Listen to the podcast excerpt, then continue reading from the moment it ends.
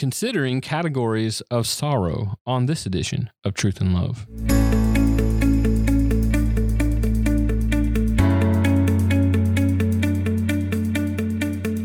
I'm Dale Johnson, and you're listening to Truth and Love, a podcast of the Association of Certified Biblical Counselors, where we seek to provide biblical solutions to the problems that people face. And as always, I am glad to have with me Dr. Nicholas Ellen. So many of you know Dr. Ellen and his wonderful teaching through ACBC and, and many other venues as well. He's actually a two time doctor. Uh, he has a doctor of ministry from the Southern Baptist Theological Seminary in Louisville, Kentucky, and he has a PhD from Southwestern Baptist Theological Seminary in Fort Worth, Texas. And that's where I got to know Dr. Ellen, and what a great thing that was. Thankful for the providence of the Lord and getting to know him a little bit, and just really enjoyed the relationship with him. I'll tell you a little bit more about him. He is a professor at the College of Biblical Studies in Houston and also at Central Baptist Theological Seminary, helping them with their MABC, which which is fully accredited as well up in Plymouth, Minnesota. He's a pastor of the Community of Faith Bible Church down in the Houston metro area. And this is a faithful brother. So grateful for him and his work and the times that we get to spend together. And today we're going to talk a little bit about sorrow. What a misunderstood topic, right? Especially in our culture, in the way the culture thinks about it. But but let's not like pass off all the difficulties to the culture, right? I mean, we struggle to understand this aspect even in the church. And so, Nick, I'm so grateful that you're here to to help us to consider, you know, all these ideas about sorrow and and maybe to give us some good, healthy biblical categories. So so let's start here. Is there only one category of sorrow? Some people get confused about that. So, so help us to understand that. Well, Dale, thank you again, brother, for allowing me to be able to be here with you. Mm.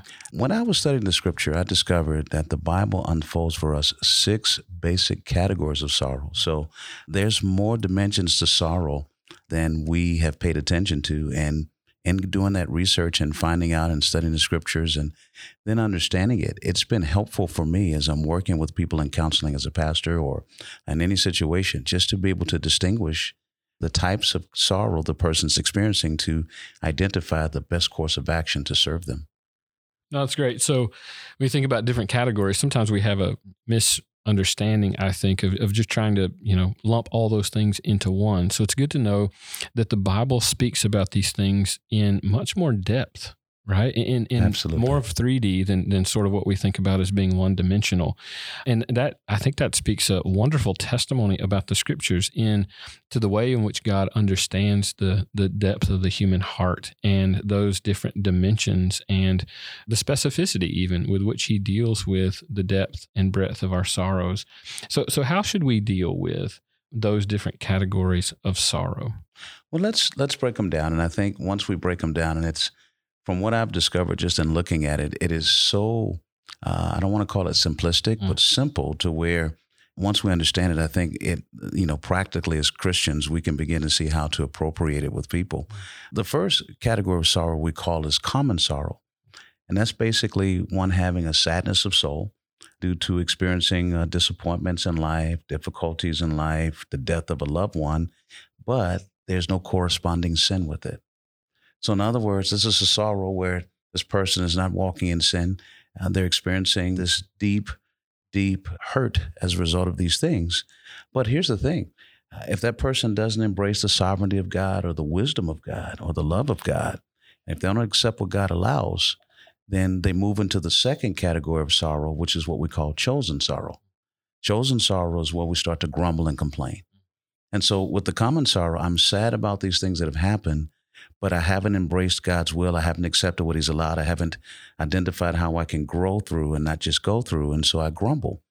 Grumbling and complaining uh, is a sin because then it's, again, my sadness of soul is because of my grumbling and complaining. I don't like what God has allowed. I don't like what people are doing. I'm not accepting the difficulties. And so if I don't repent of that grumbling and complaining, well, that leads to a third category of sorrow we call conscience sorrow. This is where our conscience bears witness with the sin and begins to produce a sorrow from guilt as a result of the grumbling and complaining. So, uh, you know, if you think about it, Dale, you've got common sorrow. If I don't embrace God well, I have chosen sorrow. which then leads to a conscience sorrow. So sorrow on top of sorrow on top of sorrow. Where the first one, we just need to come alongside an individual. Where the other two, we need to help them acknowledge that it's not what's happened to you that's causing you to have this grief. It's how you're choosing to respond and how we need to come alongside. But from those three, we move into the others. And the other two are fairly interesting because once you move into conscience sorrow, you can go one of two ways. You can go into what we call casualty sorrow. And this is what Second Corinthians chapter 7, verse 10 is talking about, which is worldly sorrow leading to death. Casualty sorrow is I'm sad because I have regrets over what's happened you know, I know I'm wrong, but I'm not really focused on how I've sinned against God, dishonored Him and others. I'm just consumed with what can happen to me. And with casualty sorrow, we call it that because the person, if they don't deal with their sin, sin leads to death. Mm. Or the person can move into what we call the fifth category is contrite sorrow. Second Corinthians 7 talks about godly sorrow producing this thing of repentance. And so uh, if you notice the progression, we start with the common, then there's chosen, then there's conscience, we either move into casualty sorrow where we have regret and feel sorry, or contrite where we're broken and want to make things right.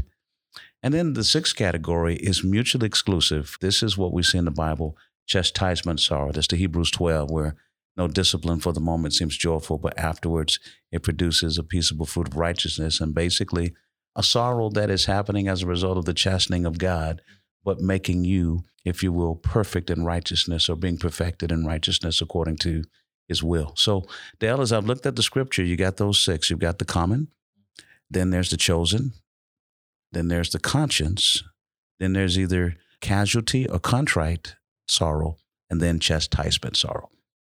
Man, these are really helpful. And for us to have a, a backdrop, biblically speaking, on how to understand people in what they're experiencing this is what the biblical counseling is really all about is we have the backdrop of scripture we're not denying a person's experience right. but we can see then in these multi dimensions the beauty of the scripture and the way that it speaks to this person's experiences I, I tell people all the time nick that the bible explains our experiences better than any other system that exist. And I think this is a great demonstration of that the depth of sorrow and the different ways in which we experience that type of sorrow. Now, you mentioned something that I'm not going to let us get away with here. Okay. You said we fear simplicity. I want to talk about that just a second sure. because I think, you know, in our world right now, we, we have this elevation of science. We fear simplicity. But I, I think what's happening is thinking ourselves wise, we have become absolutely foolish. And in so many ways, we fear the simplicity and the beauty of what God has given us in His Word, and we have a tendency to run headlong after so much that's out in the world to, to make ourselves feel like we're in, uh, intelligent or intellectual, to make ourselves feel like we have to make the, the Bible and the teaching of Scripture more palatable to those who are outside. And that sort of leads me to this next question. Okay. We shouldn't fear simplicity. I think we should embrace the beauty of Scripture and not be afraid or feel like we have to make this sound appropriate to anyone outside. We have to be faithful to what God says and ministering appropriately. So, so part of this draw comes with us feeling how do we deal with those? Yes, Christians, the Bible applies, but how do we deal with those who are who are not Christians? And sometimes we have this tendency to say, "Well, I've got to make it sound like intellectual for them." So the question is, how in the world do we help apply these categories of sorrow? Do we just apply them to Christians, or do we apply these to all people? Well, I know I've been able to practically apply to all people and basically use this either as an instrument to guide people to the gospel of Jesus Christ through helping them see these categories and with those who are believers to show how this is part of their progressive sanctification. But the beauty of this, too, Dale, is that I've noticed someone who's been raped, who's been molested, who's been abused or misused. Part of this for me is to sit down and say, you know, a terrible thing has happened to you. And, you know, we don't want to rush past that. You know, we want to weep with you because this is terrible. But I want you to think about in the depths of all of this depravity that you have experienced. Let's categorize the sorrow you're going through right now so I can help you grow through it. That's right. And this becomes a process to say, and I walk through this and then I show them the different passages for each category. And then the goal becomes now, given this, tell me what you see. And in many cases, people can see where they've gone from the common sorrow, where there's no sin and tied to it, to the other categories. And then we say, well, then how do we work this through? How do we deal with the fact that you've been victimized and lead you to be victorious so that we deal with what you can and cannot control in this and have the appropriate sorrow, but where the sorrow has gone beyond appropriate to move you towards peace by the true confession, repentance, and replacement with the power of God. And so it's been a wonderful tool to use in that context. I, love it because so much so we try to feel like we need to improve upon the things that God has given us. And I love how you're you're very cautious of of doing that. And you're just trusting that what God has revealed is going to be helpful to somebody. And, and it's fun when you see a person understand what you're saying, they find themselves directly in the pages of Scripture, and it may, it helps them to make sense of their life, no matter how desperate and difficult. So, this often this topic often makes us think of of things even beyond sorrow or what creates this sorrow in us, and and we have a tendency certainly to think about what our culture describes as depression or depressive feelings. So, relate this or connect this if you can to this phenomena of depression. One of the things that I find, and and I want to really encourage any individual to get my good brother's book, Rethinking Depression by Daniel Berger II. I think he's done a great job. And one of the things that these categories of sorrow show us is that when a person is depressed, the, the three top categories of depression are guilt, deep sorrow, and hopelessness. Well, when you look at these categories of sorrow, there will not be hopelessness or deep guilt where there's common sorrow. There may be some sadness. But when you start to see guilt and hopelessness, they've gone from common sorrow to chosen sorrow and conscience sorrow, mm-hmm. which means now there's sin involved and the conscience is kicked in. And so at that point, I believe from we can see this in an individual, depression starts when the person moves from common sorrow to chosen sorrow. Mm-hmm. At that point, they've made a decision to not take this situation and look at it in light of the sovereignty and sufficiency and the wisdom and love of God. And they've decided to interpret it according to their pain, not according to the power and the picture of our great Savior and our King.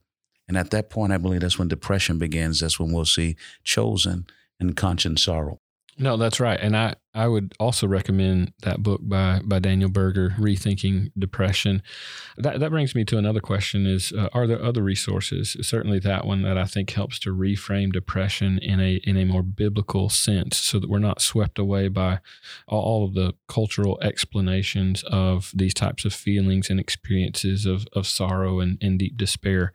Because they're real things, right? They Absolutely. are real things. And so he helps us to right size that other other resources that you you've thought about? I think that uh, Randy Alcorn's book, If God is Good. Now it's very big, comprehensive, but his decision or his insight on moral evil and suffering and how we can process that, I, I just think that's a great tool. Another book is by my mentor, Rich Thompson, The Heart of Man and Mental Disorders. He does a great job in articulating sorrow and how that goes back to the heart of man and the choices that we make. And so I think that's an excellent tool as well. Well, thank you, Nick. This has been really great. And, and, I want us to, to pay attention to these categories. I think this will enhance our eye in the way in which we see people through the lens of Scripture with a, with a healthy biblical backdrop and framework. So thank you, brother.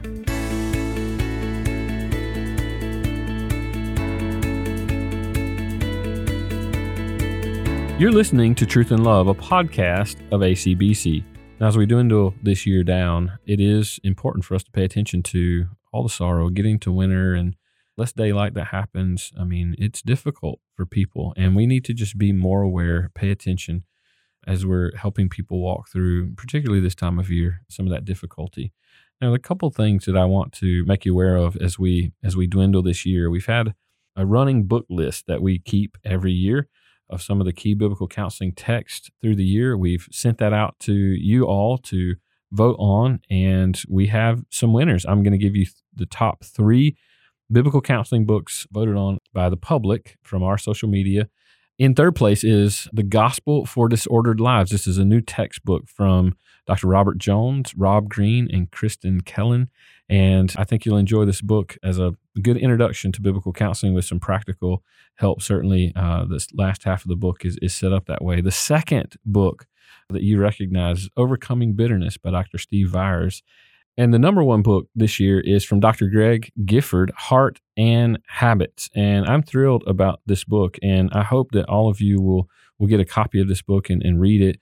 There was so much confusion at one time about Jay Adams being a behaviorist and this sort of thing. And, and, and Greg really helps us to understand the importance of habits without dismissing it. He takes us back to the Puritans and their good use of the issue of, of habits, but not neglecting the heart. And he's weaving those two things together. The beauty of we have to address the heart in biblical counseling, but we also need to be willing, as the Bible does, to address habits that people form. That that is a really important dynamic. And I think Dr. Gifford really brings that out. So congratulations to him. So excited about these books. And man, the Lord is blessing our movement with tremendous resources that are constantly coming out. And so I want you to avail yourself to some of those. And, and these are the top three from 2021 as voted on by you all who follow our social media. And as being the end of the year, I also want to mention that you have opportunity to, to donate toward ACBC and to encourage our ministry. If you've enjoyed the podcast, if you've enjoyed the resources that we put out, the blogs, and, and everything that we do throughout the year to try and encourage churches, to equip counselors, to continue to encourage counselors to be anchored in the scriptures, to help them to be equipped to grow in in wisdom as they minister to their churches. I want to encourage you to to give toward ACBC. Help us to steward well what the Lord entrusts to us as we try and, and equip churches to do this work to those who are broken. You can go to our our website, click on the donate tab, and give us an end of the year gift. And we would be so grateful and so appreciative of your partnership with us. And you can do that if you go to biblicalcounseling.com.